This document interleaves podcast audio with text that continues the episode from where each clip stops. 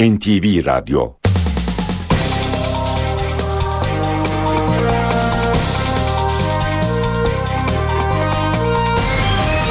İşe giderken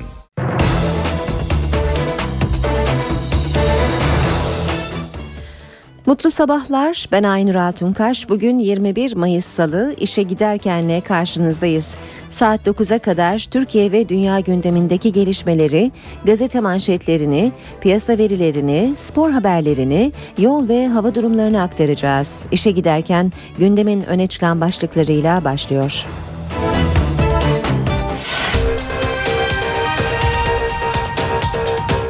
Reyhanlı'daki bombalı saldırılarla ilgili 5 kişi daha tutuklandı. Tutuklu sayısı 12'ye yükseldi.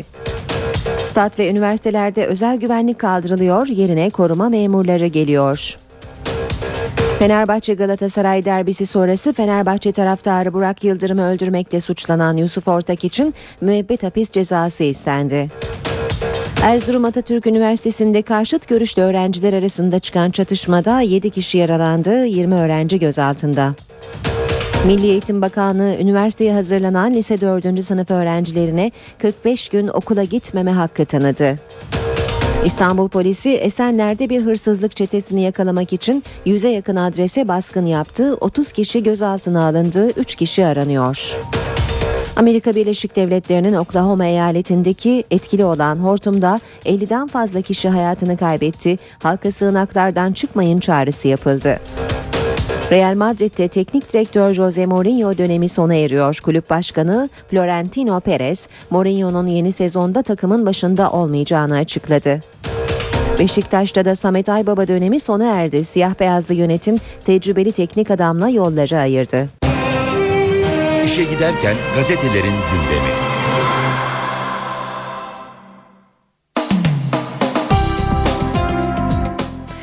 Gazetelerin gündemine bakacağız. Milliyetle başlayalım. Muhalefet 3 sandığa hazır diyor Milliyet manşetinde. AK Parti'nin 2014 yılında belediye ve Çankaya seçimlerinin yanı sıra anayasa referandumunu içeren formülüne muhalefet partileri biz hazırız yanıtını verdi. CHP Genel Başkan Yardımcısı Loğlu niye şu sırada söyleniyor sorusunu gündeme getirerek sebebin çözüm sürecinde tıkanma olabileceğini belirtti. MHP milletvekili Yeniçeri iktidardan sadece Öcalan'ın memnun olduğunu savunarak seçim bir an önce yapılmalı ve iktidar gitmeli dedi. BDP milletvekili Kaplan anayasa değişmeden yeni seçim kabul edilemez seçim barajı gibi yasalarda yol temizliği gerek dedi. Bir başka başlık bu trafikte kaza olur. Balon düştü 3 ölü. Kapadokya'da çarpışma sonucu kumaşı yırtılan sıcak hava balonu 50 metreden yere çakıldı. 3 Brezilyalı turist ölürken 23 kişi de yaralandı. Bölgede peri bacalarını seyretmek için sabahları 100 civarında balon havalanıyor. Yetkililer ve işletmeciler denetim eksikliğine dikkat çekerek dar alanda çok sayıda balon nedeniyle kazanın kaçınılmaz olduğunu söylüyor. Devam edelim basın özetlerine yine Milliyet'ten bir başlıkla Fikirtepe'de tüm projeler durdu. Çevre ve Şehircilik Bakanlığı Fikirtepe'deki projelere dur dedi. Yapılan tüm imar, ruhsat ve proje çalışmalarını durduran bakanlık bölgeyi riskli alan ilan etmeye hazırlanıyor.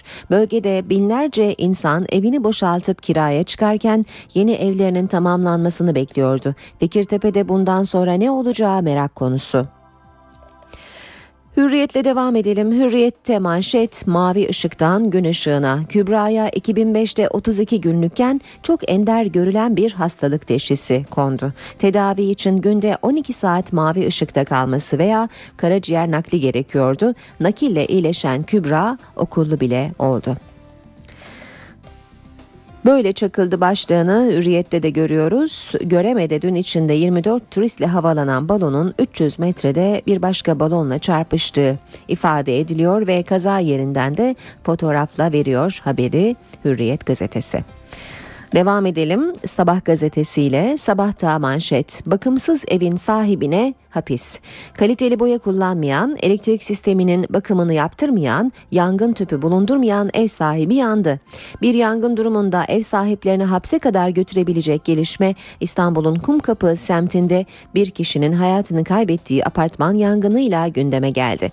Yangını soruşturan savcı binayı yangına dayanıklı boyayla boyamadığı, elektrik tesisatına bakım yaptırmadığı, yanmayan kablo kullanmadığı iddiasıyla ev sahibine 7 yıla kadar hapis istemiyle dava açtı. Sabahın sür manşeti ya uzlaşma ya mini paket. Başbakan Erdoğan'ın Washington'da ima ettiği yeni yol haritasının ayrıntılarına yer veriyor sabah. AK Parti yeni anayasa için yeterli desteği bulamazsa 20-30 maddelik anayasa reform paketini gündeme getirecek. Cumhurbaşkanı yürütmenin başıdır ibaresiyle fiilen yarı başkanlık sistemine geçilecek. Vatan gazetesi var sırada. Stada kampusa silahlı koruma diyor. Vatan manşette üniversite ve statlarda güvenliği polis değil yarı resmi güvenlik görevlileri sağlayacak koruma memurları tabanca taşıyacak deniyor haberde. Göremedeki balon faciası olacağı buydu başlığıyla Vatan gazetesinde de yer alıyor. Devam edelim yine vatandan aktarmaya özgürlük var ama Amerika Birleşik Devletleri'nin 2012 Uluslararası Dini Özgürlükler raporu açıklandı. Hem övgü hem eleştiri var. Türk Anayasası ve kanunlar dini özgürlükleri koruyor, azınlıklar özgürce ibadet edebiliyor, el konan vakıf mallarının iadesi de sürüyor, dini özgürlükler suistimal edilebiliyor, Sünni Müslümanlara lehte muamele yapılıyor, Alevilerin ibadethane talepleri reddediliyor. Türkiye'de ırkçılık yok başlığıyla devam edelim. Spor Bakanı Suat Kılıç Galatasaraylı Drogba ile Fenerbahçeli Vebo'yu Yeşilköy Fener Restoran'da bir araya getirdi. Vebo Türkiye'de ırkçılık yok dedi. Drogba ise iyi ki Türkiye'ye gelmişim diye konuştu. Kılıç ikiliye teşekkür etti. Beşiktaş artık ay babasız. Beşiktaş Kayseri maçının üzerinden 24 saat geçmeden teknik direktörüyle yollarını ayırdı. Samet Aybaba dün istifa haberlerini yalanladı ama Beşiktaş televizyonu sözleşmenin feshedildiğini duyurdu. Kartal'la 2 yıl opsiyonlu 3 yıl daha kontratı olan Aybaba'ya gelecek sezon alacağı olan 1 milyon 550 bin lira da ödenecek. Aybabalı Kartal ligde 16 galibiyet, 10 beraberlik ve 8 yenilgi aldı. Radikalle devam ediyoruz. Kes siyaseti diyor radikal manşette. İzmir'de Aziz Nesinlik bir siyaset hikayesi. Belediye başkanı elektriği kesti. Bakansa cezayı. Buca'nın CHP'li belediye başkanı Ercan Tatı, Bakan Veysel Eroğlu katıldı diye Yörük Şenliği'nde elektriği kesti. Bunu duyan bakan da tesisi alın elinden cezayı kesin dedi. Devam ediyoruz. Ee, basın özetlerine sırada Cumhuriyet gazetesi var. Ak koruma ordusu yolda diyor Cumhuriyet manşette. Erdoğan'ın üniversitelerde artık polislerin görev yapacağını duyurmasının ardından İçişleri Bakanı Güler hassas bölgeler, üniversiteler ve stadyumlarda görev yapacak 10 bin koruma memuru alacaklarını açıkladı. Polisten koruma görevini devralacak yeni memurlar acil olaylara müdahale edecek ve silah kullanacaklar. İleriki aşamada Başbakanlık ve Cumhurbaşkanlığı koruma kadrolarında yer alacaklar. Ergenekon sanığı eşimi bile fişlemişim diyor. Emekli albay Levent Göktaş bir DVD nedeniyle suçlandığını belirterek kimsenin görmediği 51 numaralı bu DVD sayesinde hukuk tarihine eşini fişleyen ilk adam olarak geçtim dedi. Göktaş örgütsel faaliyet iddiası konusunda da İlhan Selçuk'u hayatımda hiç görmedim diye konuştu. Sırada Habertürk gazetesi var. Habertürk'te Sürmanşet balonlara nazar değdi. Kapadokya'da büyük talihsizlik an an kaydedilen kazada Brezilyalı 3 turistin öldüğü belirtiliyor haberin ayrıntılarında. LYS müjdesi 45 gün izin başlığını da görüyoruz. Milli Eğitim Bakan Bakanlığı lise son sınıf öğrencilerine 45 gün LYS izni verdi. Amaç sahte raporu engellemek. Denetim vesayetine tutulduk. Habertürk'ün manşeti Müsteşar odalarını istiyorlar. AK Partili Canikli'den Sayıştay'a bir vesayetten kaçarken diğeri geldi. Denetçiler çığırından çıktı. AK Parti Grup Başkan Vekili Nurettin Canikli şöyle dedi. Denetçiler öyle bir kral ki bir kuruma gidiyorlar. Denetim için müsteşarın odasını istiyorlar. Araba istiyorlar. Bu olur mu? Savcı derbi cinayetinde müebbet istedi. 8 günde jet iddianame. Derbi sonrası Fenerbahçe taraftarı Burak Yıldırım'ı öldüren Galatasaray taraftarı Yusuf Ortak için 8 günde iddianame hazırlandı. Savcı müebbet istedi. Yeni Şafak'a bakalım. Yeni Şafak'ta manşet polis yerine koruma memuru özel güvenlik gidecek devlet güvenlik gelecek demiş. Yeni Şafak'ta manşetinde Zaman Gazetesi ise Hizbullah Esad ittifakı ölüm koridoru açıyor demiş manşette. Hizbullah'la Esad birliklerinin askeri sevkiyat güzergahındaki Kusayra başlattıkları şiddetli saldırılar devam ediyor. 20 bin kişinin yaşadığı Lübnan sınırındaki stratejik kasabada kontrolü ele geçirmek üzere olan Hizbullah Esad ittifakı sivillere çıkış için kendi bölgelerine gelen yolu işaret ediyor. Halk saldırılardan kaçsa da kaçmasa da ölümle burun buruna. Akşamla bitiriyoruz basın özetlerini. Kaçak oto havuza düşecek başlığı var manşette. Özel ekip takipte. Lüks otomobil kaçakçılığına üçlü tedbir. İstanbul Mali Şube'de özel ekip kuruldu. Maliye Bakanlığı, Gümrük Müsteşarlığı ve Mali Polis aynı veri tabanını kullanacak. Yurt dışından gelen her otomobilin bilgisi ortak havuza düşecek. Şüpheli araçların satışına şerh konacak. Saat 7.18 işe giderken gündemin ayrıntılarıyla sürüyor. Hatay'ın Reyhanlı ilçesindeki bombalı saldırılarla ilgili 5 kişi daha tutuklandı. Tutuklu sayısı böylece 12'ye yükseldi. Ayrıca saldırı öncesi ve sonrasında ihmali olduğu öne sürülen kamu görevlileri hakkında soruşturma başlatıldı. 10 gün önce Hatay'ın Reyhan ilçesinde düzenlenen iki bombalı saldırı ile ilgili tutuklu sayısı 12'ye yükseldi.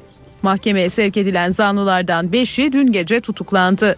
Gözaltındaki 6 kişi Hatay Emniyet Müdürlüğü'ndeki işlemlerinin ardından Adana Adliyesi'ne götürüldü. Bir kişi savcılık sorgusunun ardından serbest bırakıldı, 5 kişi tutuklandı. Hatay Cumhuriyet Başsavcılığı ise saldırı öncesi ve sonrasında ihmali olduğu öne sürülen tüm kamu görevlileri hakkında soruşturma açıldığını duyurdu. Saldırıların ardından Reyhanlı halkı ise toparlanmaya çalışıyor. Hasar tespiti tamamlandı, tadilat işlemleri ise sürüyor. 51 kişinin hayatını kaybettiği saldırılarda yaklaşık 650 konutla birlikte 760 kadar iş yeri zarar gördü. Hatay'ın Reyhanlı ilçesi bombalı saldırıların yaralarını sarıyor. Hasar gören ev ve iş yerlerinde tadilat çalışmaları sürüyor. Patlamalarda 643 konut, 761 iş yeri hasar gördü, 75 araç kullanılamaz hale geldi. Zarar görenlere valilik tarafından ödemeler yapılıyor. Toplamda şu ana kadar 4 milyon 125 bin TL'lik ödeme yapıldı. Ee, ana büyük binaların zararları tespit aşamasında henüz daha onları ödeyemedik. Hatay merkez ve ilçe belediye başkanlarından oluşan 50 kişilik heyet Reyhanlı Belediyesi'ni ziyaret etti. Belediye başkanları birlik ve dayanışma mesajı verdi. Bu coğrafyanın her metrekaresinde yaşayan insanlar birbirlerine sevgiyi, sevgiyle, muhabbetle ve gönülden bağlıdır.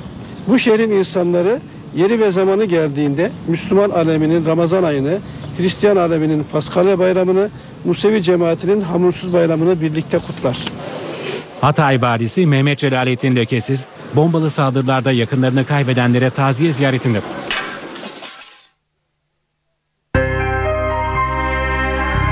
İşe giderken Siyasetin gündeminde ise 2014'te 3 sandık tartışması var. Başbakan Tayyip Erdoğan'ın hafta sonu yaptığı açıklamanın ardından konuyla ilgili yorumlar gelmeye devam ediyor. AK Parti sözcüsü Hüseyin Çelik öngördükleri takvimi açıkladı. Muhalefet temsilcileri de 2014'te 3 sandık fikrine itiraz etmiyor.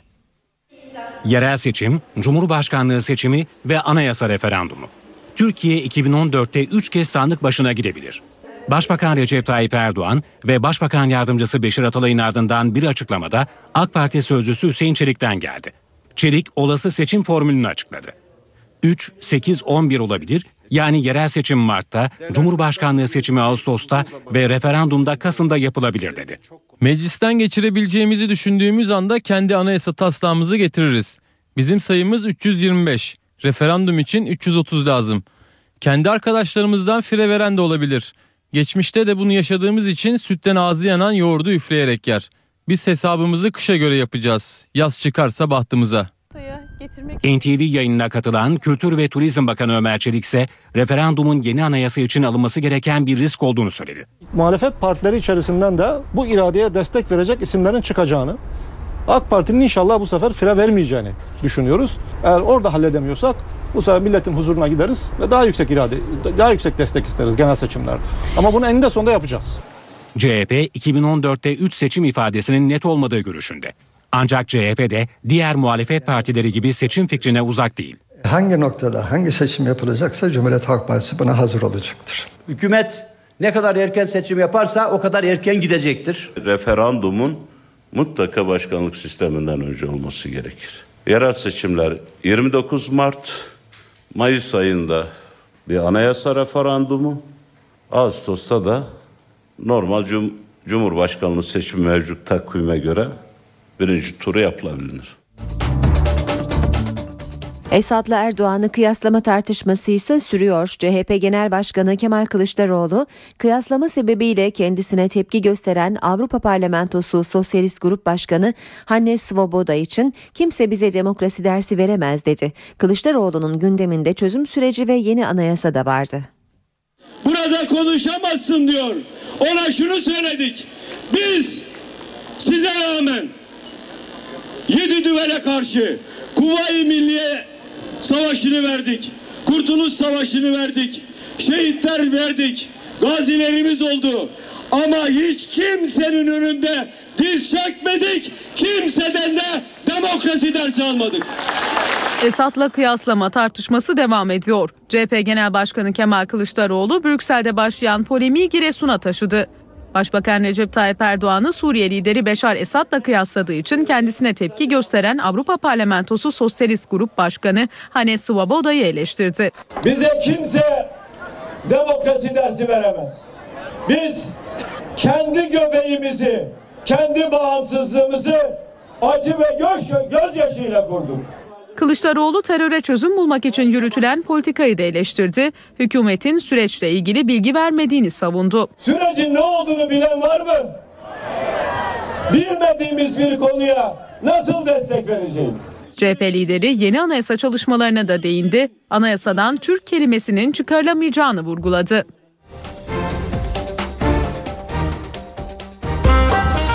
İşe giderken Taraftar cinayetiyle ilgili iddianame tamamlandı. Savcı Fenerbahçe Galatasaray derbisi sonrası Fenerbahçe taraftarı Burak Yıldırım'ı öldürmekle suçlanan şüpheli hakkında müebbet hapis cezası istedi. Savcı taraftar cinayetine müebbet hapis cezası istedi. Fenerbahçe Galatasaray derbisinden sonra Fenerbahçe taraftarı Burak Yıldırım'ı öldürmekle suçlanan zanlı Yusuf Ortak'la ilgili iddianame tamamlandı. Eğer nöbetçi mahkeme iddianameyi kabul ederse Yusuf Ortak kasten adam öldürmek suçundan müebbet hapis cezası istemiyle yargılanacak. Yılın son derbisi sonrasında Fenerbahçe taraftarı Burak Yıldırım ve arkadaşları Edirne Kapı metrobüs durağı çıkışında Yusuf Ortak'la karşılaştı. Galatasaray taraftarı olan Yusuf Ortak tartışmanın ardından Burak Yıldırım'ı bıçaklayarak ölümüne neden oldu. İddianame kabul edilirse Yusuf Ortak'ın yargılanacağı dava İstanbul Ağır Ceza Mahkemesi'nde görülecek. Sporun gündemindeki bir diğer başlıksa ırkçılık tartışmaları. Fenerbahçe Galatasaray derbisinde yaşanan muz olayı Gençlik ve Spor Bakanı Suat Kılıç'la Galatasaraylı Drogba ve Fenerbahçeli ve boyu bir araya getirdi. Her iki futbolcu da durumun büyütüldüğüne dikkat çekti. Fenerbahçe Galatasaray derbisine damga vuran muzlu eylemin ardından Gençlik ve Spor Bakanlığı devreye girdi. Bakan Suat Kılıç, Galatasaraylı futbolcu Didier Drogba ve Fenerbahçeli futbolcu Vebo'yla yemekte bir araya geldi. Zirvenin gündeminde ırkçılık tartışmaları vardı. Her iki sporcu da ırkçı olarak nitelenen eylemin büyütülmemesi gerektiğini ifade etti. Biz ırkçılığın ne olduğunu biliyoruz diyen Fenerbahçeli Vebo, Türkiye'de çok rahat olduğunu söyledi. Galatasaraylı Drogba da olaydan büyük bir hikaye çıkartmaktansa unutmak en iyisi dedi. Türkiye'ye geldiği andan itibaren hiçbir ayrımcılık yaşamadığının altını çizdi. Samimi bir havada geçen yemekte Bakan Kılıç her iki futbolcuya da sağduyulu yaklaşımları için teşekkür etti. Şükrü Saracoğlu'nda oynanan yılın son derbisinde bir grup Fenerbahçeli taraftar sahaya doğru muz göstermiş ve bu hareket ırkçılık tartışmalarına neden olmuştu. Stat ve üniversitelerde özel güvenlik kaldırılıyor, yerine koruma memurları geliyor. İçişleri Bakanı Muammer Güler, koruma memurlarının emniyete bağlı olarak çalışacağını açıkladı. Özel güvenlik gidiyor, yerine koruma memuru geliyor. İçişleri Bakanı Muammer Güler, yıl sonuna kadar çıkarılması planlanan yeni özel güvenlik yasasıyla görevi sadece üniversite, stat gibi hassas yerleri korumak olan 10 bin memur alacaklarını açıkladı. Bakan Güler'in verdiği bilgiye göre koruma memurları emniyete bağlı olarak çalışacak. Bir anlamda mevcut özel güvenlik teşkilatının resmiyet kazanmış hali olacak. Koruma memurları 6 aylık bir eğitime tabi tutulacaklar. Lise mezunu ya da 2 yıllık meslek yüksekokulu mezunları başvuru yapabilecek. Koruma memurları silah taşıyabilecek. Başvurudaki yaş sınırı ise 28 olacak. Polis karakollarını da koruma memurları koruyacak. Acil olaylarda adli polis olay yerine gelene kadar müdahalede bulunabilecek. Üniformaları polis üniformasından farklı olacak. Stat güvenliği için ek önlemler de alınacak. Bakan Güler'in verdiği bilgiye göre şiddetin önüne geçmek için e-bilet uygulaması getirilecek. Sporda şiddet olaylarına karışan kişiler için statlarda retina taraması yapılacak. İçişleri Bakanı sporda şiddete ilişkin istatistikleri de paylaştı. Buna göre 2011-2012 futbol sezonunda statlarda toplam 504 bin polis, 199 bin özel güvenlik görevlendirildi. 2012-2013 futbol sezonunda 304 olay meydana geldi. Bunların 243'ü stat içinde, 61'i ise stat dışında gerçekleşti. Olayların spor branşlarına göre dağılımında ise futbol açık ara önde çıkıyor. Olayların %98'i futbol karşılaşmalarında, diğer %2'si ise basketbol ve voleybol karşılaşmalarında çıktı. Bu olaylarda 4238 kişiye ceza verildi. 1883 kişiye ise seyirden yasaklama tedbiri uygulandı.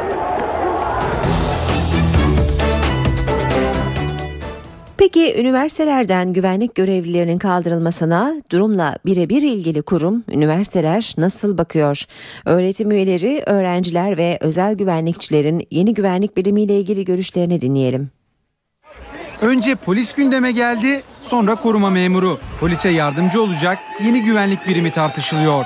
Kimliklerinizi görebilir miyiz arkadaşlar? Teşekkürler. Bilemiyorum nasıl bir sistem düşünüyor hükümet ama şu andaki sistemde polis ancak bir e, olayı bastırmak için geliyor. E, burada da bir çatışma fikri zaten e, polisin üniversiteye girmesinde var.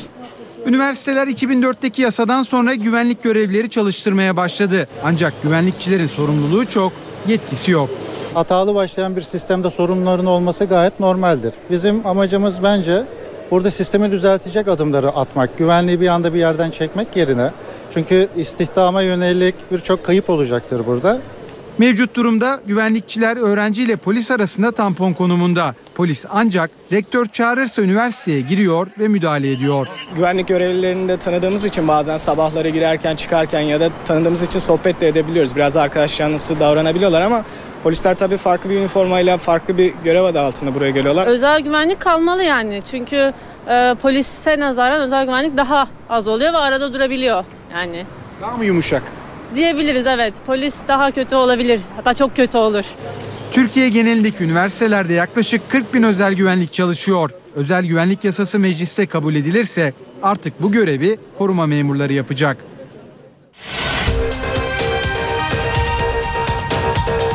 Reyhanlı'daki bombalı saldırılarla ilgili 5 kişi daha tutuklandı. Tutuklu sayısı 12'ye yükseldi.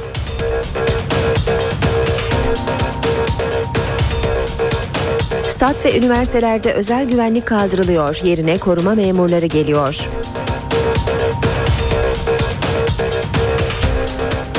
Fenerbahçe Galatasaray derbisi sonrası Fenerbahçe taraftarı Burak Yıldırım'ı öldürmekle suçlanan Yusuf Ortak için müebbet hapis cezası istendi.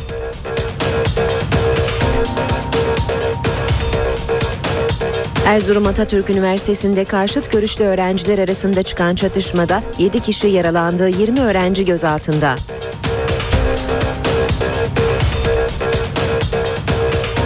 Milli Eğitim Bakanlığı üniversiteye hazırlanan lise 4. sınıf öğrencilerine 45 gün okula gitmeme hakkı tanıdı.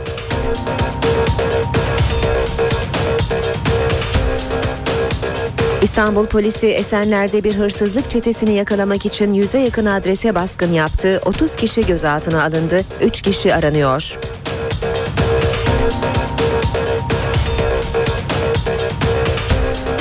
Amerika Birleşik Devletleri'nin Oklahoma eyaletinde etkili olan hortumda 50'den fazla kişi hayatını kaybetti. Halka sığınaklardan çıkmayın çağrısı yapıldı.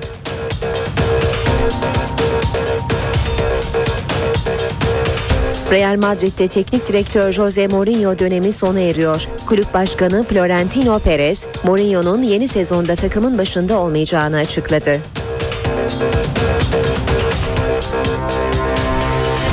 Beşiktaş'ta da Samet Aybaba dönemi sona erdi. Siyah beyazlı yönetim tecrübeli teknik adamla yolları ayırdı.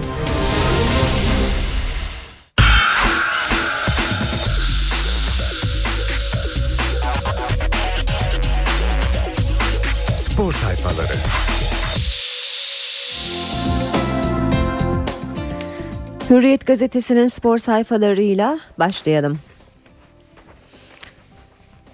Florya'da tweet sorgusu. Hemen dikkat çeken başlık Galatasaray'ın kadın antrenörü Duygu Erdoğan'ın mesajları ortalığı karıştırdı. Terim tarafından A takım idmanlarına alınan Erdoğan'ın başta Kaptan Sabri ve Engin'i hedef alan ve Fenerbahçe'yi övücü tweetleri ortaya çıktı. Taraftar ayaklandı. Kulüp kendisiyle yüz yüze görüşme kararı aldı. Bugün ifade verecek e, Duygu Erdoğan'ın Fenerbahçe taraftarı olduğu ortaya çıktı diyor Hürriyet gazetesi haberinde. Bir diğer başlık adım adım aslana. Alper Potuk için 5,5 milyon artı Kulio ve Yiğit Gökoğlan'ı öneren Galatasaray'a SS ilk görüşmede yeşil ışık yaktı. İşte gerçek o formayı bu çocuk almış götürmüş. Bir fotoğraf görüyoruz. Arena stadındaki seremonide neden Fenerbahçe forması yoktu sorusu cevap buldu. Sarı Kırmızılı kulübün yetkilileri açıkladı. Sivas maçında sarı lacivertli renklerle sahaya çıkan Minik formayı geri vermemiş. Federasyondan istediğimiz 20 ilavede de Fenerbahçe'nin yanı sıra Mersin İdman Yurdu forması da yoktu. Devam edelim. Yaşanan olaylara anlam veremiyorum başlığıyla Fenerbahçeli Bekir forma olayıyla ilgili bu olaylar fazla büyütülmemeli Türk futbolunda yaşananlara anlam veremiyorum demiş. Hürriyetten aktarmaya devam ediyoruz. İkinci Salih uçan krizi. U19 milli takımına çağrılan genç yıldız kupa finalinde oynayamayacak. Fenerbahçeli futbolcunun daha önce konuşulanın aksine milli kampa götürülmesi soğuk duş etkisi yarattı. Kocaman'ın bizzat devreye girerek oyuncusunun affını istemesi de çare olmadı ve Salih Samandıra'dan ayrıldı. Emenike'den rapor bekleniyor. Nijeryalı golcü için Spartak Moskova ile pazarlık sürüyor. Transferde sona yaklaşan Fenerbahçe'nin gözü dizinden ameliyat geçiren futbolcudan gelecek sağlık raporunda.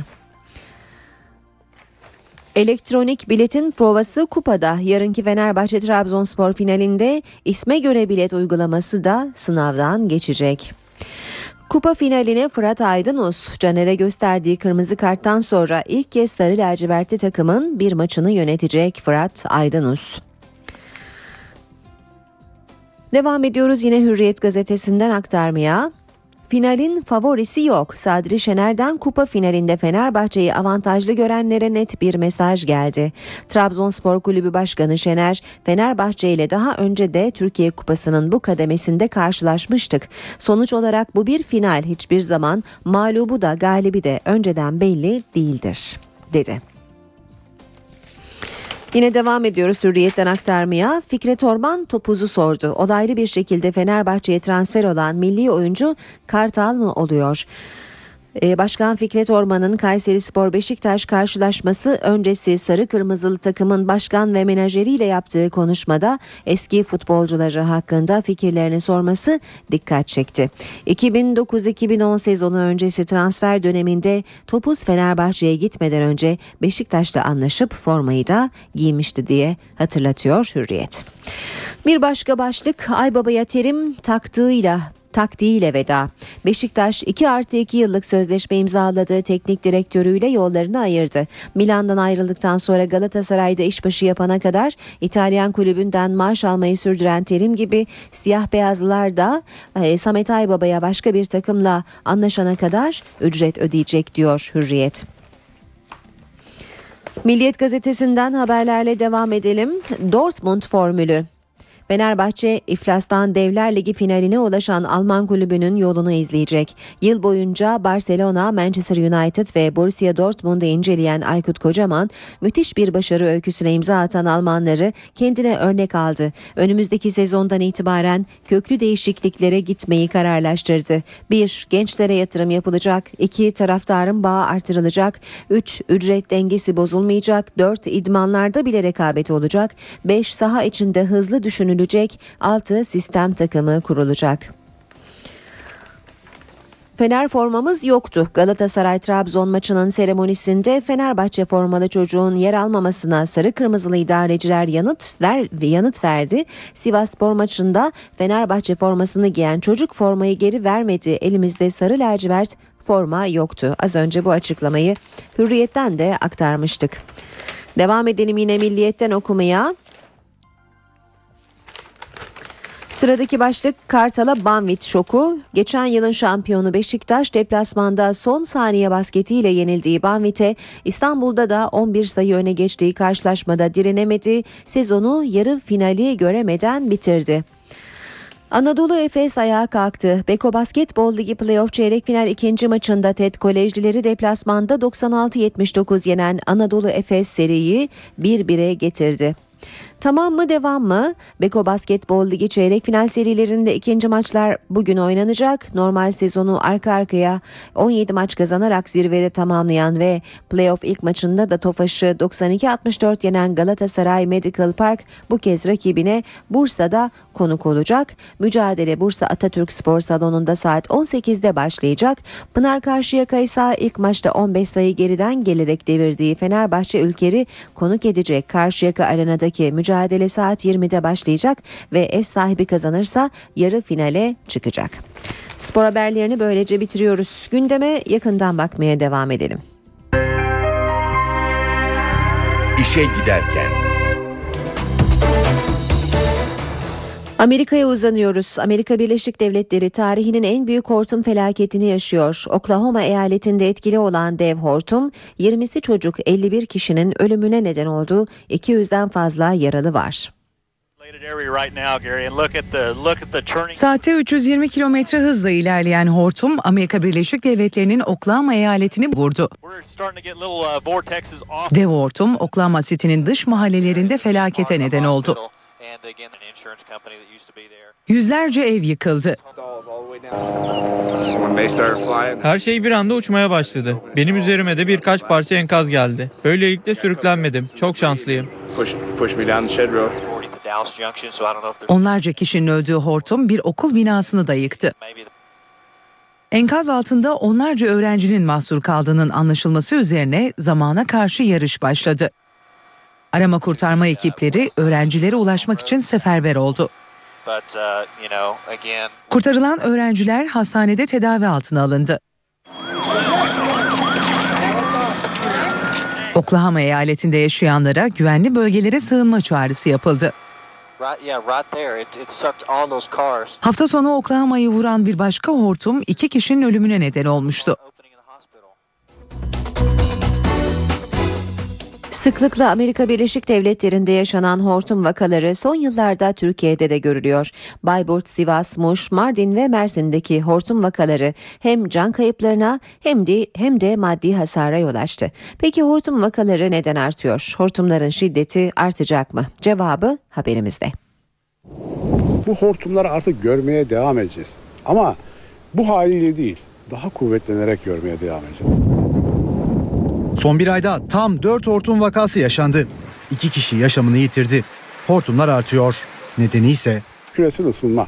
Küresel ısınmanın meydana getirdiği iklim değişikliği. İklim değişikliği Türkiye'de, daha doğrusu sadece Türkiye değil ama yani Akdeniz çukuru dediğimiz bu bölgedeki ülkelerde kendisini iyice hissettirmeye başladı. Profesör Doktor Orhan Şen'e göre Amerika'daki gibi kuvvetli hortumlar Türkiye'de yaşanmaz.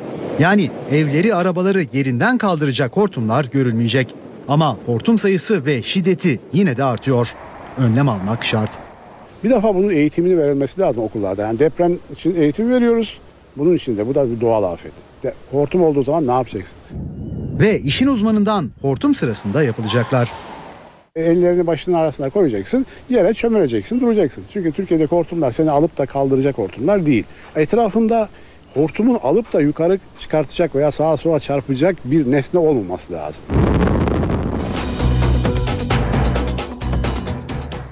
Gezegeni kurtarmak için imdat çağrısı bu kez İstanbul'dan yükseldi. İklim değişikliği denince akla gelen ilk isimlerden biri Rajendra Pachauri, önlem alınmazsa doğanın dengesi bozulacak diyor.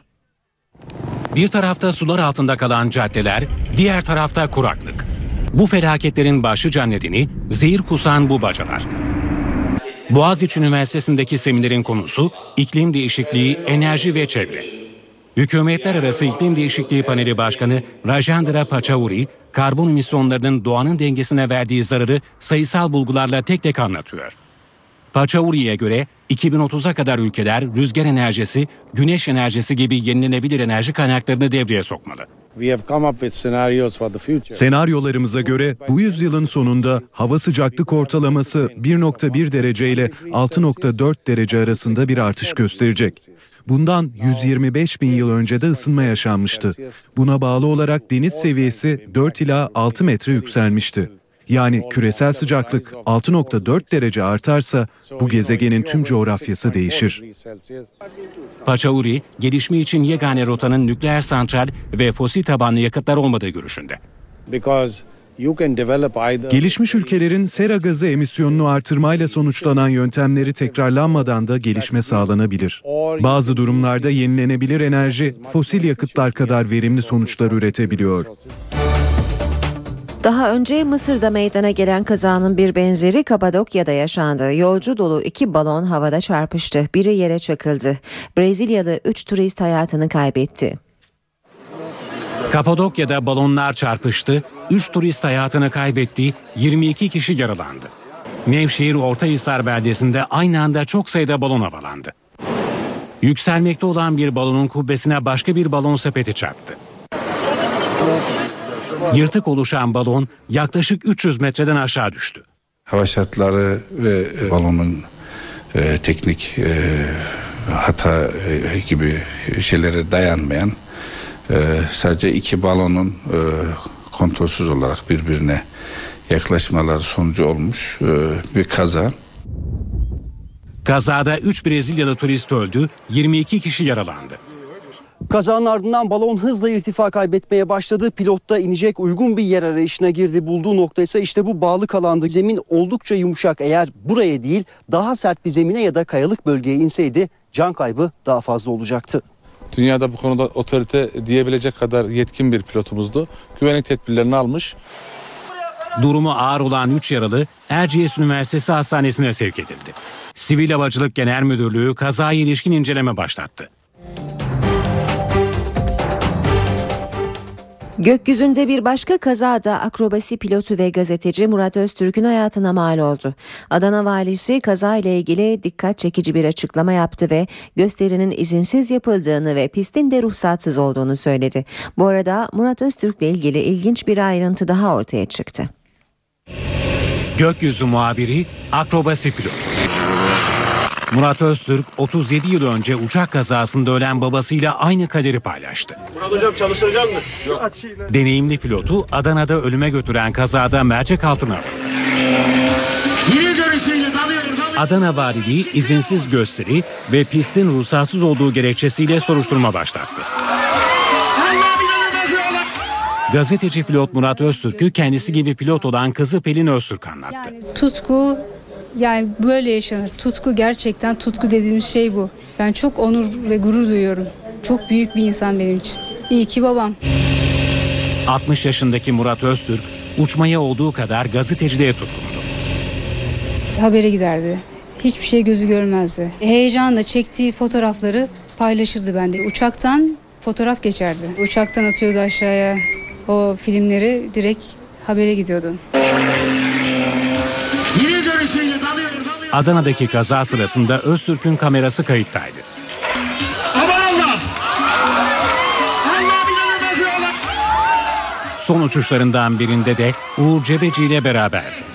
Bütün e, testlerde çok dikkatliydi. Hatta benim paraşütümü bağlamamda bağlandıktan sonraki bütün kontrollerini kendisi yaptı. Hava çok sıcaktı ve son dalışında büyük ihtimalle uçakta bir performans kaybı da olmuş olabilir. E, ama bunu kurtarmak için deneme de yapmış olabilir. O sırada kalp krizi birçok nedeni olabilir. Murat Öztürk, Ataköy Camii'nde kılınacak cenaze namazının ardından toprağa verilecek. NTV Radyo Günaydın herkese yeniden ben Aynur Altunkaş. Yeni saatte Gökhan Abur'la hava durumunu konuşarak başlayacağız. Önce gündemin başlıklarını hatırlayalım. Reyhanlı'daki bombalı saldırılarla ilgili 5 kişi daha tutuklandı. Tutuklu sayısı 12'ye yükseldi.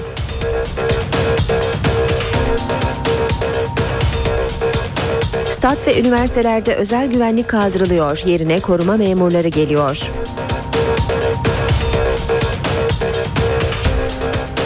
Fenerbahçe Galatasaray derbisi sonrası Fenerbahçe taraftarı Burak Yıldırım'ı öldürmekle suçlanan Yusuf Ortak için müebbet hapis cezası istendi.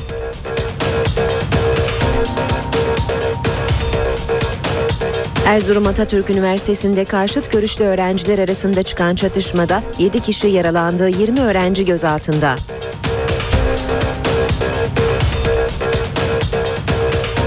Milli Eğitim Bakanlığı üniversiteye hazırlanan lise 4. sınıf öğrencilerine 45 gün okula gitmeme hakkı tanıdı.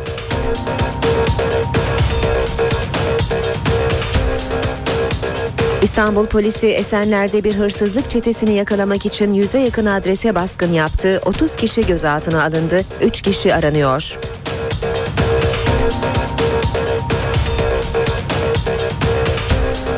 Amerika Birleşik Devletleri'nin Oklahoma eyaletinde etkili olan hortumda 50'den fazla kişi hayatını kaybetti. Halka sığınaklardan çıkmayın çağrısı yapıldı.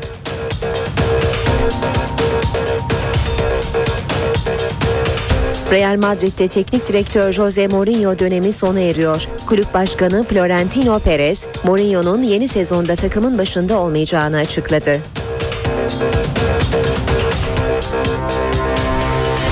Beşiktaş'ta da Samet Aybaba dönemi sona erdi. Siyah beyazlı yönetim tecrübeli teknik adamla yolları ayırdı.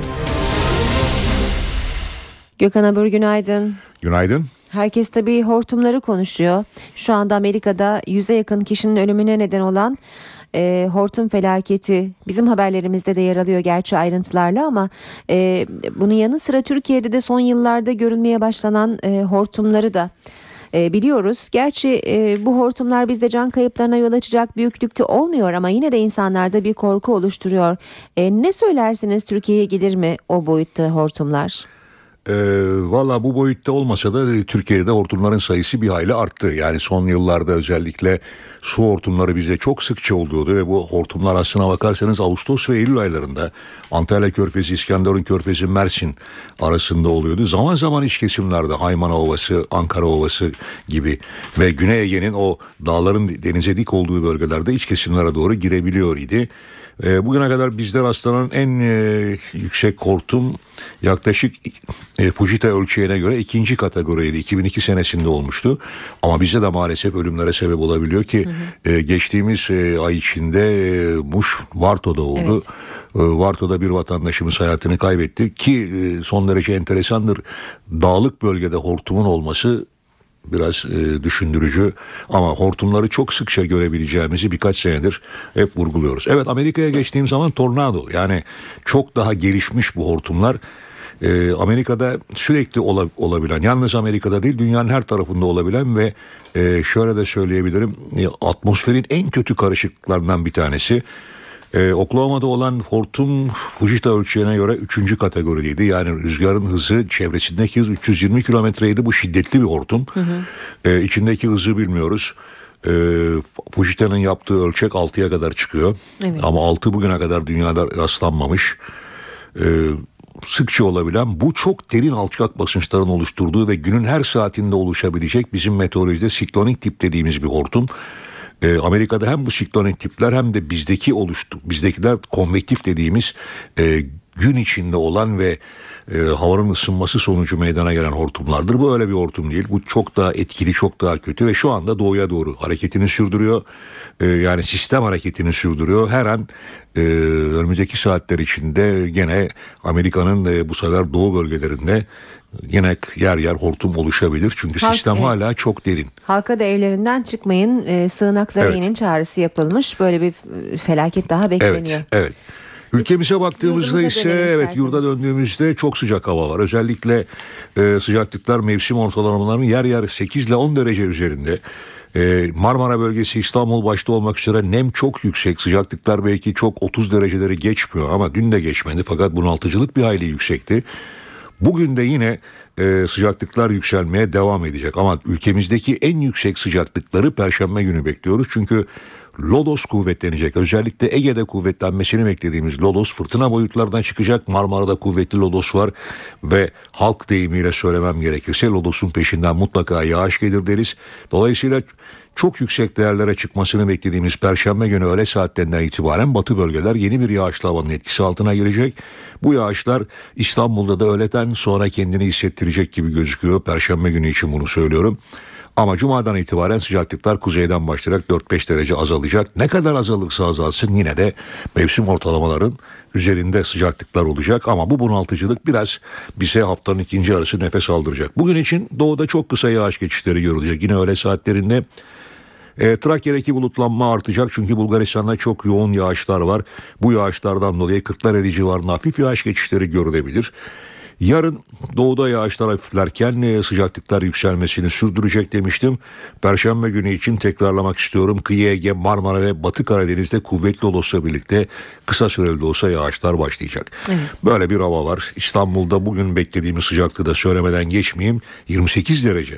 Ama nem oranı düne göre biraz daha düşük. O bakımdan dünkü kadar bunu almayacağız. Ankara 27 derece olacak. İzmir'de sıcaklık bugün 33 dereceyi geçecek. Teşekkür ediyoruz. Ben teşekkür ediyorum.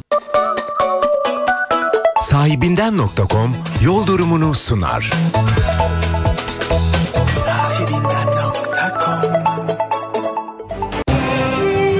İşe giderken gazetelerin gündemi.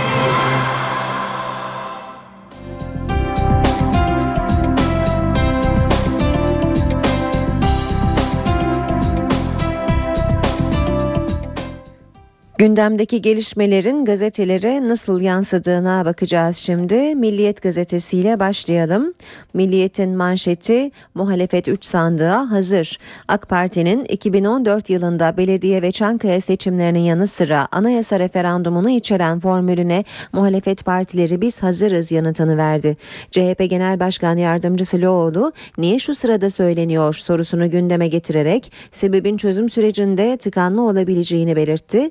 MHP milletvekili Yeniçeri iktidardan sadece Öcalan'ın memnun olduğunu savunarak seçim bir an önce yapılmalı ve iktidar gitmeli dedi. BDP milletvekili Kaplan anayasa değişmeden yeni seçim kabul edilemez, seçim barajı gibi yasalarda yol temizliği gerek dedi.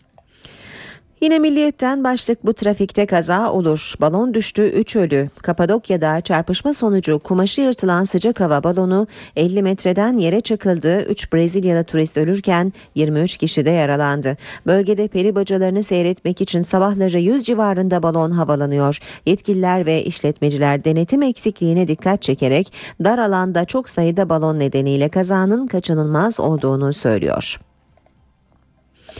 Hürriyetle devam edelim.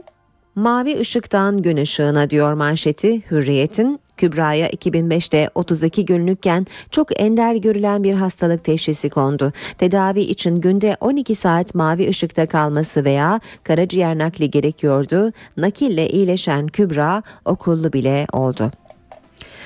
Sabaha bakalım. Sabahta manşet bakımsız evin sahibine hapis. Kaliteli boya kullanmayan, elektrik sisteminin bakımını yaptırmayan, yangın tüpü bulundurmayan ev sahibi yandı. Bir yangın durumunda ev sahiplerini hapse kadar götürebilecek gelişme İstanbul'un Kumkapı semtinde bir kişinin hayatını kaybettiği apartman yangınıyla gündeme geldi. Yangını soruşturan savcı binayı yangına dayanıklı boyayla boyamadığı, elektrik tesisatına bakım yaptırmadığı, yanmayan kablo kullanmadığı iddiasıyla ev sahibine 7 yıla kadar hapis sistemiyle dava açtı. Yine sabahtan başlık ya uzlaşma ya mini paket. Başbakan Erdoğan'ın Washington'da ima ettiği yeni yol haritasının ayrıntıları yer almış sabahta. AK Parti yeni anayasa için yeterli desteği bulamazsa 20-30 maddelik anayasa reform paketini gündeme getirecek. Cumhurbaşkanı yürütmenin başıdır ibaresiyle fiilen yarı başkanlık sistemine geçilecek.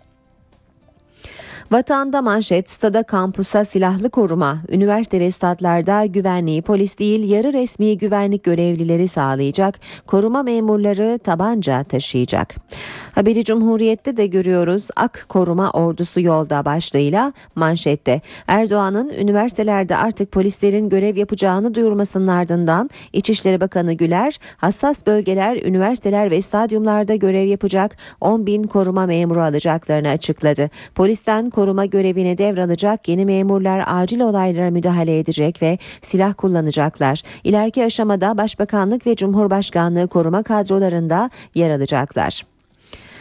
Geçelim radikale manşet kes siyaseti. İzmir'de Aziz Nesinlik bir siyaset hikayesi. Belediye başkanı elektriği kesti, bakansa cezayı.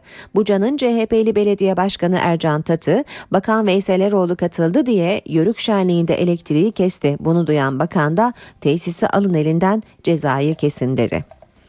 Habertürk'e geçiyoruz. Habertürk'te manşet denetim vesayetine tutulduk. Müsteşar odalarını istiyorlar. AK Partili Canikli'den Sayıştay'a bir vesayetten kaçarken diğeri geldi. Denetçiler çığırından çıktı. AK Parti Grup Başkan Vekili Nurettin Canikli'nin açıklaması. Denetçiler öyle bir kral ki bir kuruma gidiyorlar. Denetim için müsteşarın odasını istiyorlar. Araba istiyorlar. Bu olur mu? Yine Habertürk'ten okuyalım kavgacılar milli takıma alınmadı. Derbide kavga edip toplam 9 maç ceza alan Volkan'la Sabri milli takım kampına alınmadı. Hemen üzerinde 8 e, günde jet iddianame başlığını görüyoruz. Savcı derbi cinayetine müebbet istedi diyor haber. Derbi sonrası Fenerbahçe taraftarı Burak Yıldırım'ı öldüren Galatasaray taraftarı Yusuf Ortak için 8 günde iddianame hazırlandı. Savcı müebbet istedi. Zaman gazetesi var sırada. Hizbullah Esad ittifakı ölüm ölüm koridoru açıyor. Hizbullah'la Esad birliklerinin askeri sevkiyat güzergahındaki Kusayra başlattıkları şiddetli saldırılar devam ediyor. 20 bin kişinin yaşadığı Lübnan sınırındaki stratejik kasabada kontrolü ele geçirmek üzere olan Hizbullah Esad ittifakı sivillere çıkış için kendi bölgelerine gelen yolu işaret ediyor. Halk saldırılardan kaçsa da kaçmasa da ölümle burun buruna. Yeni Şafak'la devam edelim. Polis yerine koruma memuru demiş Yeni Şafak'ta manşette. Başbakanın üniversite ve statlardan özel güvenliği çekeceğiz açıklamasıyla duyurduğu yeni projenin ayrıntıları belli oldu. Hassas bölgelerde polis yerine özel güvenlikçi statüsünde atanacak koruma memurları görev yapacak. İçişleri Emniyete bağlı çalışacak 10 bin koruma alacak. Ankara gündemi.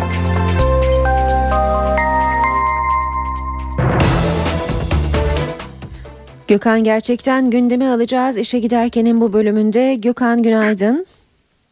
Günaydın aynı yayınlar. Teşekkür ediyoruz. Önce Reyhan saldırıları ile ilgili soruşturmadaki son notlarını alalım senden Gökhan. Evet soruşturma derinleşerek devam ediyor. Bir taraftan e, faillerin yani olayda parmağı olanların, e, zanların yakalanması için çalışmalar devam ederken bir taraftan da e, bu patlamaların arkasındaki büyük yapı araştırılıyor, değerlendiriliyor. Diğer taraftan da tabii e, bu patlama e, olmadan önlem alınamaz mıydı çerçevesinde ihmal iddiaları, iddiaları ile ilgili e, bir soruşturma yürütülüyor. İdari soruşturma, adli soruşturma devam ediyor. Evet e, failler tek tek yakalanıyor. E, önce e, 7 isim e, gözaltına alınmış. Savcı tarafından tutuklarak cezaevine gönderilmişti. Dün de e, bombalı saldırılara karıştığı ifade edilen, e, bombalı saldırılarda yer aldığı ifade edilen 5 kişi daha e, tutuklanarak cezaevine gönderildi. Tabii e, Nasır isimli e, organizatör Suriye'de bir Suriye asıllı e, fail yine Suriye tarafında onların yakalanması için de hem Emniyet İstihbarat hem de MİT tarafından da bir çalışmanın devam ettiğini söyleyebiliriz. Önemli olan e, bu iş işin arkasındaki isimler, e, gerçek tetikçiler, bombalı araçları, minibüsleri PTT ve belediye binasının önüne çekerek bomba düzenini hazırlayan isimler işte onların yakalanması için de çok yönlü bir soruşturma devam ettiğini söyleyebiliriz.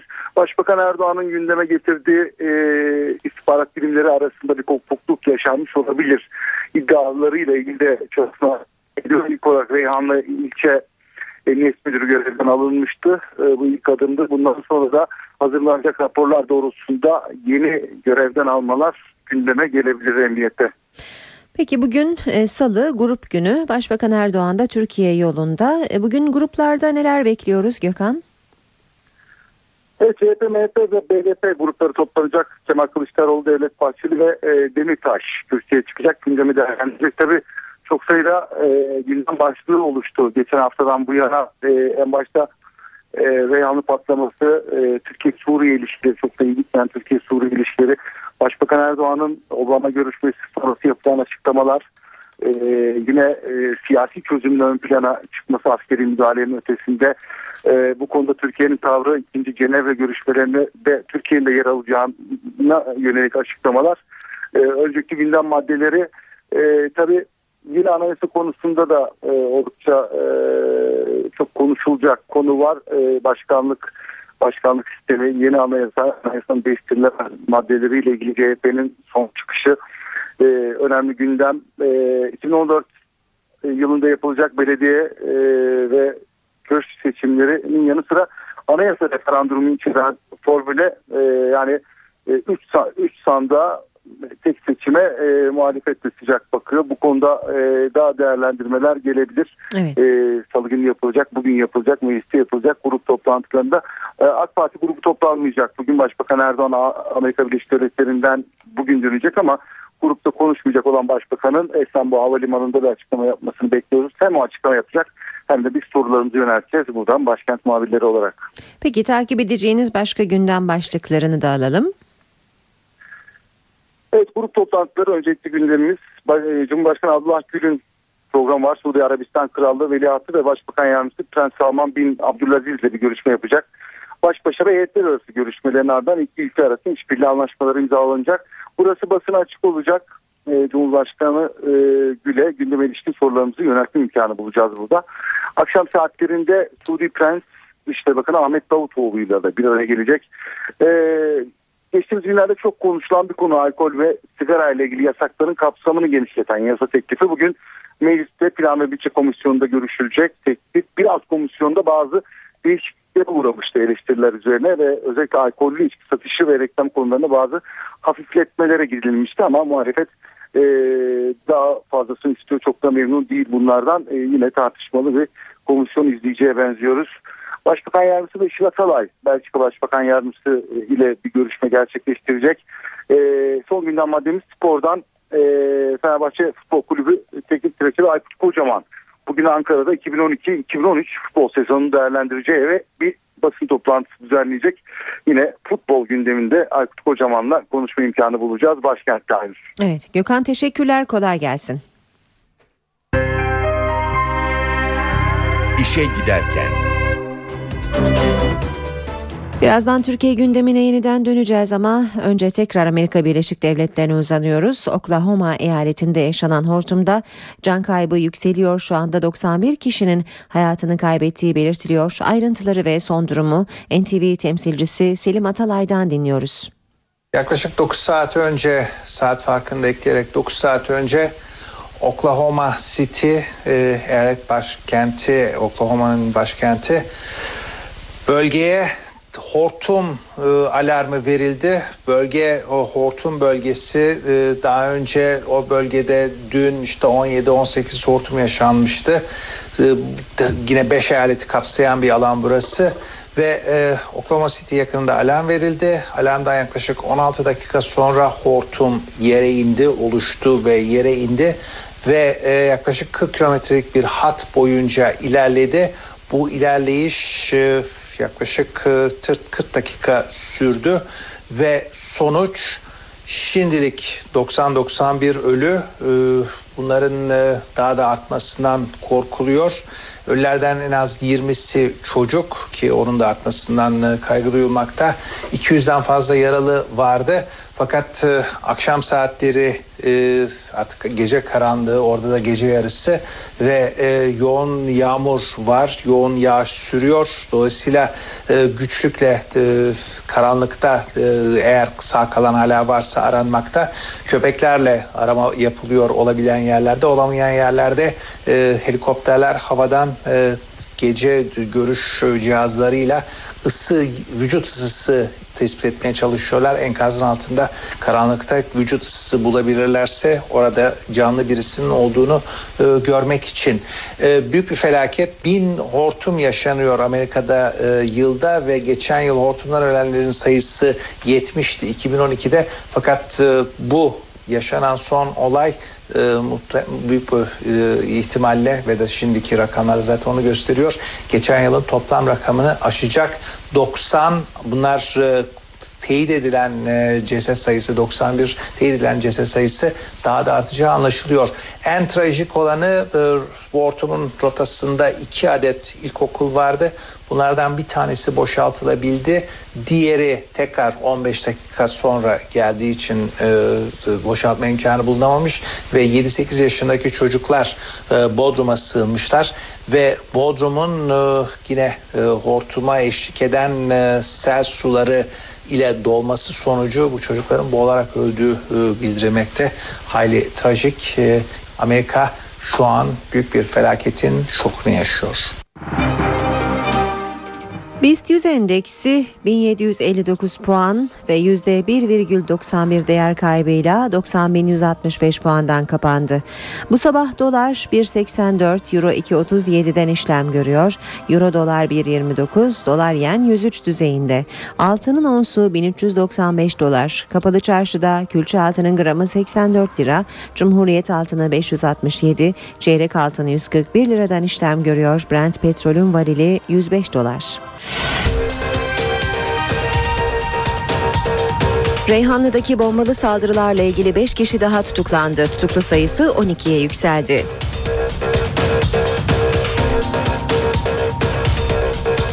Stat ve üniversitelerde özel güvenlik kaldırılıyor. Yerine koruma memurları geliyor.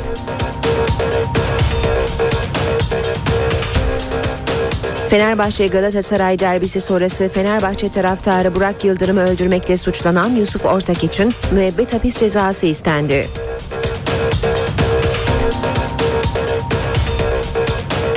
Erzurum Atatürk Üniversitesi'nde karşıt görüşlü öğrenciler arasında çıkan çatışmada 7 kişi yaralandı, 20 öğrenci gözaltında.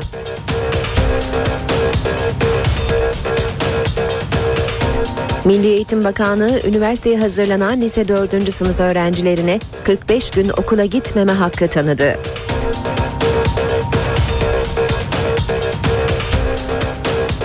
İstanbul polisi Esenler'de bir hırsızlık çetesini yakalamak için yüze yakın adrese baskın yaptı. 30 kişi gözaltına alındı, 3 kişi aranıyor.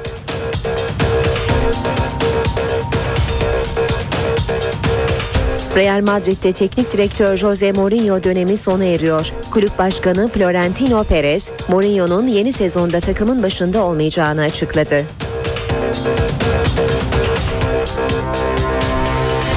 Beşiktaş'ta da Samet Aybaba dönemi sona erdi. Siyah beyazlı yönetim tecrübeli teknik adamla yolları ayırdı. Gündemdeki gelişmelerle işe giderken sürüyor saat 8.39. İstanbul polisi Esenler'de bir hırsızlık çetesini yakalamak için yüze yakın adrese baskın yaptı. Özel harekat ekipleri ve helikopterlerin de katıldığı operasyonda yaklaşık 30 kişi gözaltına alındı. Kaçmayı başaran 3 kişi ise aranıyor. Teknik takibini tamamlayan polis ekibi Esenler'de baskınlar yaptı. Polis sabaha doğru operasyon için düğmeye bastı ve şu an Esenler'de şüpheli adreslerde aramalar yapılıyor. Çatı katında didik didik polis her tarafı arıyor, araştırıyor ve operasyonlara havadan da destek veriliyor. Asayiş Şube Müdürlüğü'nün düzenlediği baskına çevik kuvvet ekipleri de katıldı. 90 adrese baskın yapıldı. Yaklaşık 30 kişi hırsızlık olaylarına karıştığı şüphesiyle gözaltına alındı.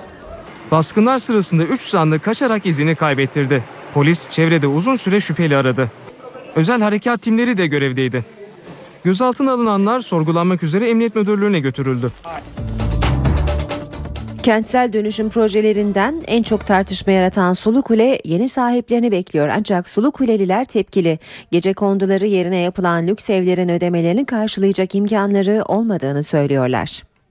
Sulu Kule'de gerçekleştirilen kentsel yenileme projesinin inşaatı tamam. Geriye sadece altyapı çalışmaları kaldı. Evlerin sahipleri belli ancak Sulu Kuleliler aylık ödemeleri karşılayamayacağını söylüyor. Benim eşim emekli. Ali 800 bin lira para. Ben onu, ona mı vereceğim? Ne yapacağım? Evimin ben nerede olduğunu bilmiyorum. Ekip oranın eskisi yerlisi. Birinci ayda 2 milyar 750'de tıkanacağım. Evler gitti. Böyle bir şey var mı? CHP Genel Başkan Yardımcısı Gürsel Tekin de Sulu Kule'deydi. Bugün İstanbul'u yönetenler, bugün TOKİ'yi yönetenlerin hiçbirisi İstanbul'da değilken bu yurttaşlarımız İstanbullu. Buralar işgalli yerler değildir. Buralar gasp edilmiş yerler değildir. Fatih Belediye Başkanı Mustafa Demir ise maliyetlerin henüz belli olmadığını söyledi. Mülk sahiplerinden herhangi bir ödeme istenmedi. Bizim sözleşmemize göre inşaatlar bitecek. Bittikten sonra maliyetler çıkacak. Tabii ki insanlar hiçbir şey ödemeden ev sahibi olmak isterler ama böyle bir şey yok. Konutlar Haziran ayı sonunda teslim edilecek. Son yıllarda yoğun göç alan Şanlıurfa'da emlak fiyatlarındaki artış dikkat çekiyor. Kentte konut arzının talebi karşılayamaması artıştaki en önemli etken. Arsa fiyatları yüksek, konut üretimi az. İmara açılan bölgelerde altyapı çalışmaları yetersiz. Tüm bunlar Şanlıurfa'daki konut sıkıntısının başlıca nedenleri. 2012'de büyük şehir olan kentte konut üretimi nüfus artış hızına cevap veremediği için fiyatlar hızla artıyor. %20, %30 büyük şehir olma dolayısıyla resmi dairelerde arttırılma gidildi. Diğer şehirlerde insanlar yani oradaki resmi kurumlar büyük şehire hazırlandılar. Ama biz büyük şehire hazırlanamadık. Gelen insanlar burada perişan durumda. Kiralar semtine göre 2000 lirayı bulurken 1 milyon liraya alıcı bulan konutlar var. Böyle olunca özellikle tayin ve eğitim dönemlerinde ev bulmak oldukça zor. Şimdi bizim Urfa'da sanayi olmadığı için halk hep e, gayrimenkula yöneliyor. Yani zenginlerimizin hemen hemen yüzde doksanı gayrimenkul alıp satım işine uğraşıyorlar. E bu da tabii ki aslında iyi bir şey değil ama ne yapalım? Kaderimiz böyle diyelim. Uzmanlara göre sıkıntının çözülebilmesi için daha büyük konut projelerinin hayata geçirilmesi şart. Astım hastaları için iyi bir haber verelim. Yapılan bir araştırmaya göre D vitamini tedavide başarı oranını artırıyor. Başka bir deyişle güneş astıma iyi geliyor. Astım hastalığının çözümü güneş mi? İngiliz bilim adamlarının araştırması güneşin astımlara iyi geldiğini ortaya koydu. D vitamini tedaviyi olumlu etkiliyor. D vitamini düşük hastalar tedaviye daha az cevap veriyor. Tedaviye daha dirençli oluyorlar ve tedaviyle daha az iyileşiyorlar, daha az yarar görüyorlar. Tam tersine D vitamini seviyesi yüksek hastalarda ise e, hem astım şiddeti olarak daha düşük şiddette hem tedaviye direnç oranları çok daha düşük. Kolların, bacakların günlük 20 dakika güneş ışığı görmesi yeterli. Güneşte tamamen yanmaya, kızarmaya, güneş yanıklarına gerek yok. Güneşe çıkmak astım hastaları için faydalı. Ancak baharla birlikte polenlere dikkat etmek gerekiyor. Astım hastalarının içinde çok önemli bir miktarda polen alerjisi olan hastalar var. Bunları da tabii polen konusunda özellikle polen mevsimlerinde polenden uzak durarak güneş ışığından yararlanmaları konusunda uyarmakta yarar var. Amerika Birleşik Devletleri'nde her yıl açıklanan Dini Özgürlükler raporunun Türkiye bölümünde Sünnilere pozitif ayrımcılık uygulandığı belirtiliyor. Raporda fazla sayı verilen hapis cezasından da söz ediliyor. Piyanist Fazıl Say'a verilen hapis cezası Amerikan Dışişleri Bakanlığı'nın Uluslararası Dini Özgürlükler raporuna girdi. Raporda Türkiye'de dini inanç ve pratiklere yönelik toplumsal ayrımcılık ve ihlallerin olduğu belirtiliyor. Bu noktada Fazıl Say'a açılan davadan da bahsediliyor. Sayın sosyal paylaşım sitesi Twitter'dan gönderdiği bir mesaj yüzünden halkın benimsediği dini değerleri aşağılamak suçuyla 10 ay hapis cezasına çarptırıldığına dikkat çekiliyor. Fener Rum Ortodoks Patriği Bartolomeos'un Türkiye Büyük Millet Meclisi Anayasa Uzlaşma Komisyonu'ndaki konuşması da raporda yer buldu. Türkiye Cumhuriyeti tarihinde ilk kez bir dini azınlık grup liderinin Türkiye Büyük Millet Meclisi'nde toplantıya katıldığına dikkat çekiliyor. Hükümetin Sünni gruplar lehine muamelede bulunduğu savunulan raporda Diyanet İşleri Başkanlığı'nın görevine değinilerek hükümetin diğer dinlerden liderler, eğiticiler ve görevleri istihdam etmediği vurgulandı. Raporda Myanmar'da Müslümanların maruz kaldığı şiddet ve baskılar da yer aldı. Raporda küresel bir tabloya da yer verilmiş. Özellikle Avrupa ve Asya'da Müslüman ve Yahudi karşıt görüşlerin arttığına dikkat çekiliyor. İşe giderken Tunus karıştı. İktidardaki İslamcı Ennahda hareketi Selefilerin yıllık toplantısını yasaklayınca ortalık karıştı. Başkentteki olaylarda bir gösterici öldü. 200'den fazla gösterici gözaltına alındı. Tunus'ta hükümetin büyük ortağı İslamcı Ennahda hareketi Selefilere savaş açtı. Hükümet Selefilerin yıllık toplantılarını yapmalarına izin vermeyince başkent sokakları karıştı. Selefiler polisle çatıştı. Polis göstericileri dağıtmak için havaya ateş açtı, göz yaşartıcı gaz kullandı. Tunus Başbakanı Ali El Ureyd'in açıklamaları hükümetin Selefilere yönelik yumuşak tavrının değiştiğini ortaya koydu. El Ureyd terörle bağlantılı olmakla suçladığı Selefilere karşı gerekli önlemlerin alınacağını açıkladı. Selefiler Tunus'ta dine daha fazla rol verilmesini istiyor. Laiklerse demokrasi, kadın hakları ve bireysel özgürlüklerin kısıtlanacağı kaygısıyla buna karşı çıkıyor. Neden şimdi hilafete ihtiyaç duyalım? Bizim güven ve geçimimizi sağlamaya ihtiyacımız var. Arap dünyasının istikrara ihtiyacı var.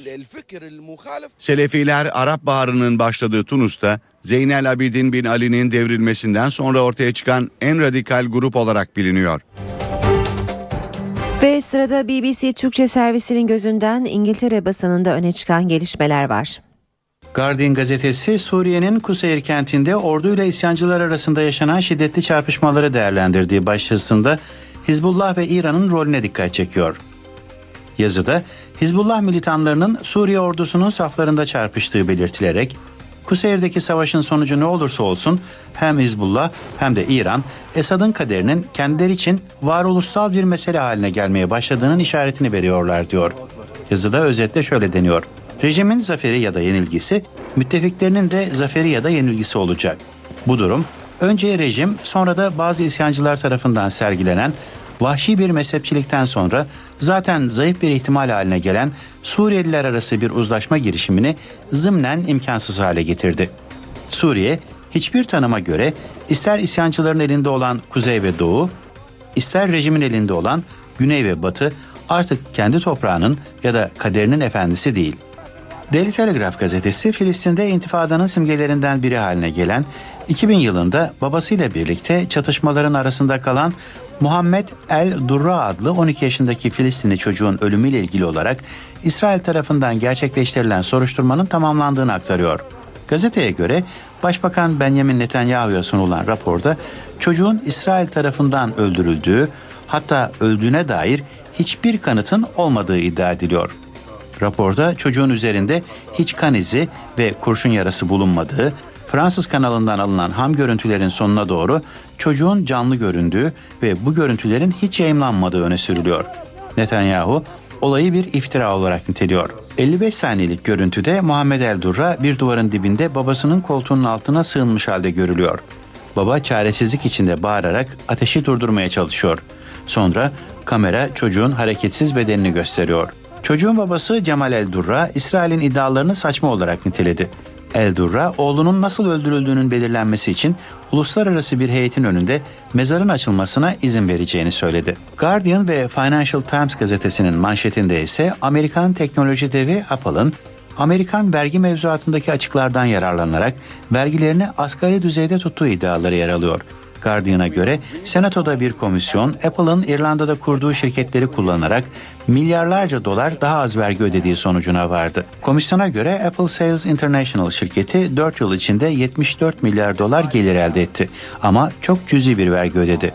2011'de şirketin vergi öncesi geliri 22 milyar dolar oldu. Ancak ödenen vergi 10 milyon dolarda kaldı. Gazeteye göre Apple'ın icra kurulu başkanı Tim Cook bugün komisyonda ifade verecek. Böylece işe giderken sona eriyor. Ben Aynur Altunkaş. Gelişmelerle saat başında yeniden buluşmak üzere. Hoşçakalın. NTV Radyo